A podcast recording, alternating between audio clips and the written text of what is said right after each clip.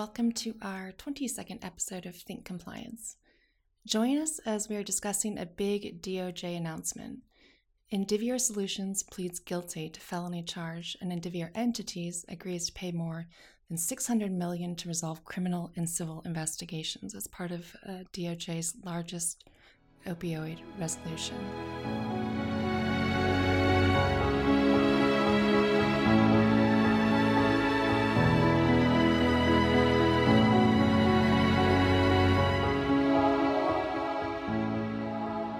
Hello, and welcome to Think Compliance, brought to you by Compliatric and Ahmed Salim.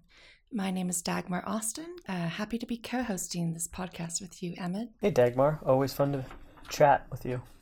For our new listeners, Think Compliance was created in order to assist compliance professionals in building their program and to have a bit of fun. During COVID, it always helps. Um, during every podcast, we will discuss a new compliance issue and provide insight on how to ensure your organization is following best practices. Now, it's important to note that the information provided in our podcast are the opinions of our presenters and should not be considered legal advice. If you have any questions or want to join one of our shows, hit us up on Twitter at ThinkComply.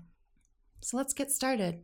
You sent me this article, Ahmed, and it was pretty interesting. Can you give uh, our listeners a little bit of background into it? Yeah, so for all our listeners who want to get a a closer deep dive into this, uh, we'll post a link onto our Twitter page um, as well as uh, wherever you decide to download the podcast. But you know, essentially, settlement from the Department of Justice and Indivior, the pharmaceutical company, uh, result taking back from July of 2020, and simply put, or another organization dealing with some form of fraud related to the opioid crisis, which, if you've been aware of the OIG work plan the last handful of years, you've known that that's been kind of a target.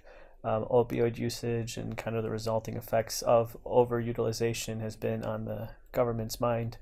Um, and you know, you're starting to see a lot of these organizations kind of get hit with uh, some of the follow up actions from this big pandemic. How long were they investigating this, Ahmed?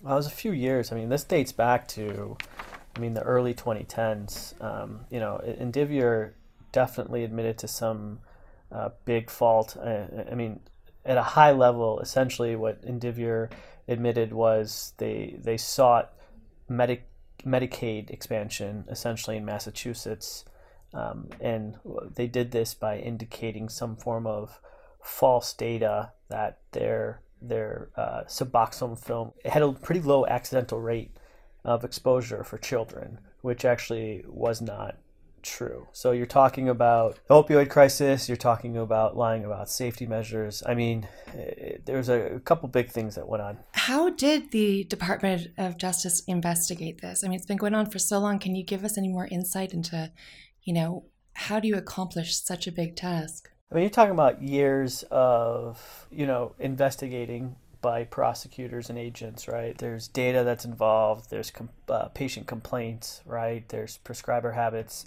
uh, you know, a number of factors that relate to this. But you know, the interesting thing about all of this is you know, you know, they had to disband their Suboxone sales force, right? And they weren't allowed to reinstate it. Their CEO had to certify on a, they have to certify on an annual basis. Um, in 2020, their former CEO was hit with a misdemeanor related to this situation. So, you know, it, it's good to see that on one hand, the government come in strong on something uh, that was important that's been on the work plan the past couple years. But you know, as a compliance professional, it's still frustrating to see you know our fellow colleagues have to deal with with kind of high level senior staff kind of just ignoring this concept of compliance. Looking at like the civil settlement side, it looks like there were FT, the FTC got involved. There were non-monetary compensation, and there were false claims issues, right?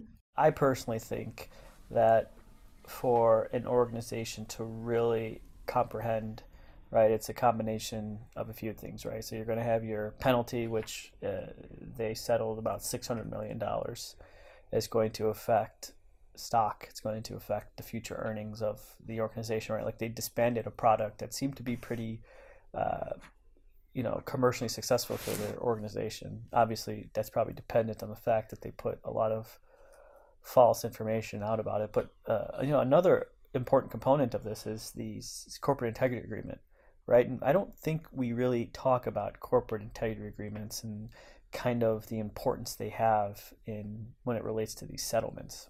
What is a corporate integrity agreement? Uh, so simply put, essentially, it's an agreement between the organization and the uh, OIG, um, Office Inspector General, relating to kind of like what they, what the organization is bound to do to kind of get back into the good graces of the OIG.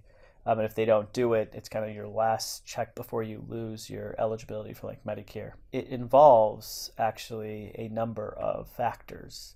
Um, you know, if you if you go to the OIG website and you look at kind of sample CIAs, you're going to see basically 40, 50 page documents. And you know, a, a good a good practice habit I, I tend to offer a lot of people is if you're really trying to understand how strong your program should be, it's always a good idea to look at the latest corporate integrity agreements and kind of look at what the government is expecting, you know, their offenders to focus on. And you'll notice every single OIG corporate integrity agreement is structured around the seven elements in effective compliance process uh, program, sorry, as well as a risk assessment.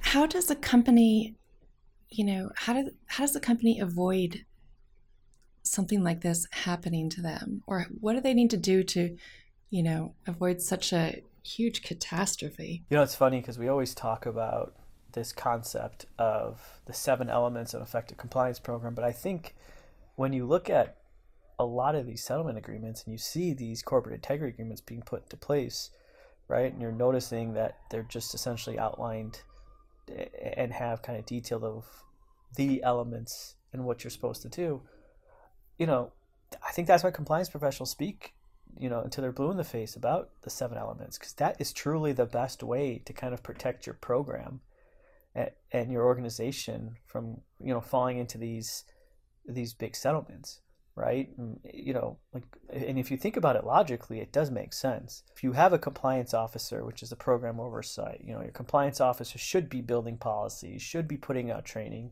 should proactively looking for, uh, you know, components to be monitoring and auditing to identify issues, right? There should be the hotline. They should be investigating hotlines. I mean, that's that's how you proactively prevent your organization from going down this road. That being said, sometimes bad stuff just happens, right? They hide it from the compliance professional. Audits audit information isn't given to you as hard as you're trying to be proactive. Sometimes you're put in a position where you're you're going to fail. But at least if you have these program elements in place, you can buy yourself some goodwill with the government and show that you tried and that it wasn't really your fault if, you know, people above you are purposely hiding things from you and you were unable to identify it. Not the best excuse, but you know sometimes that happens. Are there any um, Department of Justice investigations that are kind of like on the same scale as this one that in recent history? You know, you're going you're seeing a lot of situations with the opioid crisis and obviously that's because like I said it's been in the work plan but you know, a big topic that's coming down, and we'll talk about in one of our coming podcast episodes, is physician arrangements dealing with speaker programs.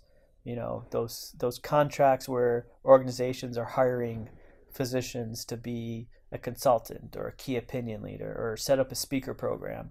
You know, the government's finding that there's been an excess number of dollars being spent on these types of contracts, and you know, there's that concern that these contracts are being utilized as some form of roundabout way to influence a prescriber based on the fact that you're giving them this other money in what you're setting up and think is an appropriate manner. So, you know, you're starting to see some of those. Uh, Insys Therapeutics just had a couple hundred million dollars. I know Novartis back in the summertime, I believe it was around 600 million uh, dollars. I think they spent about 100 million on uh, contracts and ended up being about a 600 million dollar allegation. So you're starting to see some big topic areas boiling over and starting to see, uh, you know, the government kind of throw the hammer down on some of these organizations.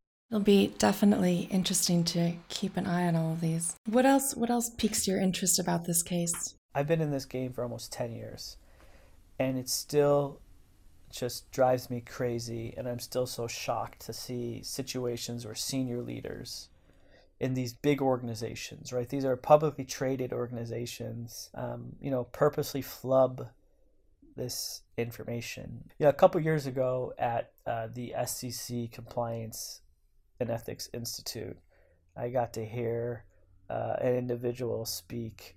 Uh, he wrote this book called Why They Do It.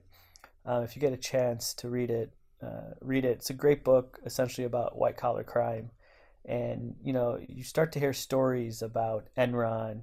Um, you hear stories about other organizations where individuals start something on a very small scale and ends up growing to be out of control. You hear these stories from you know a couple decades ago when we're talking about Enron, and you start to see the progression, and you really start, especially the last ten years, uh, you really start to see this focus on this idea of white collar crime. But like to see it continue happen when there's such an emphasis on what we do for a living in compliance, having a program sent to place, having a team, having the proactive measures to kind of be successful, it still always just surprises me. And I hope as I continue my career, I'm never in an organization that just that happens to be, but you know, you just never know. And I think that's the underlying message, which is you just don't know, right? As hard as you try, the bad guys squeak through, and it takes a couple years for you know the issue to get identified and the government to come down hard. Yeah i hope also to never be involved with an organization like that but like you said you just never know. I appreciate your insight into this investigation Ahmed. Is there anything else you want to talk about? Yeah I, i'm glad we're rebooting and uh, you mentioned this at the start of the podcast we'd love to hear from whoever's listening topic ideas that you'd like to bring forward we'd love to hear feedback. We really want to make sure that we're we're making the best possible podcast we can. So, um, you know, recommendations, suggestions, feedback, whatever. We're looking to kind of do this. This is this is a, a passion project of Dagmar and mine. Um, we just enjoy talking about compliance, and there's just there's just so much. And you know, in the next couple episodes, we're going to talk about investigations. We're going to talk about the special uh, fraud alert from uh, the OIG regarding speaker programs. We're going to talk about the updates to the safe harbor and exceptions to anti-kickback statutes Stark, but there's so much more. So let us know. Let us know what you want to talk about. Give us your input. Um, you know, we want to we want to keep having these conversations because they're important. Yeah, I agree. You can hit us up on Twitter at thinkcomply, um, or you can shoot us an email info at compliatric.com. Thank you for listening to Think Compliance. Be sure to join us again for our next podcast. Thanks, Ahmed. Thanks, Dagmar. Talk to you soon. Bye.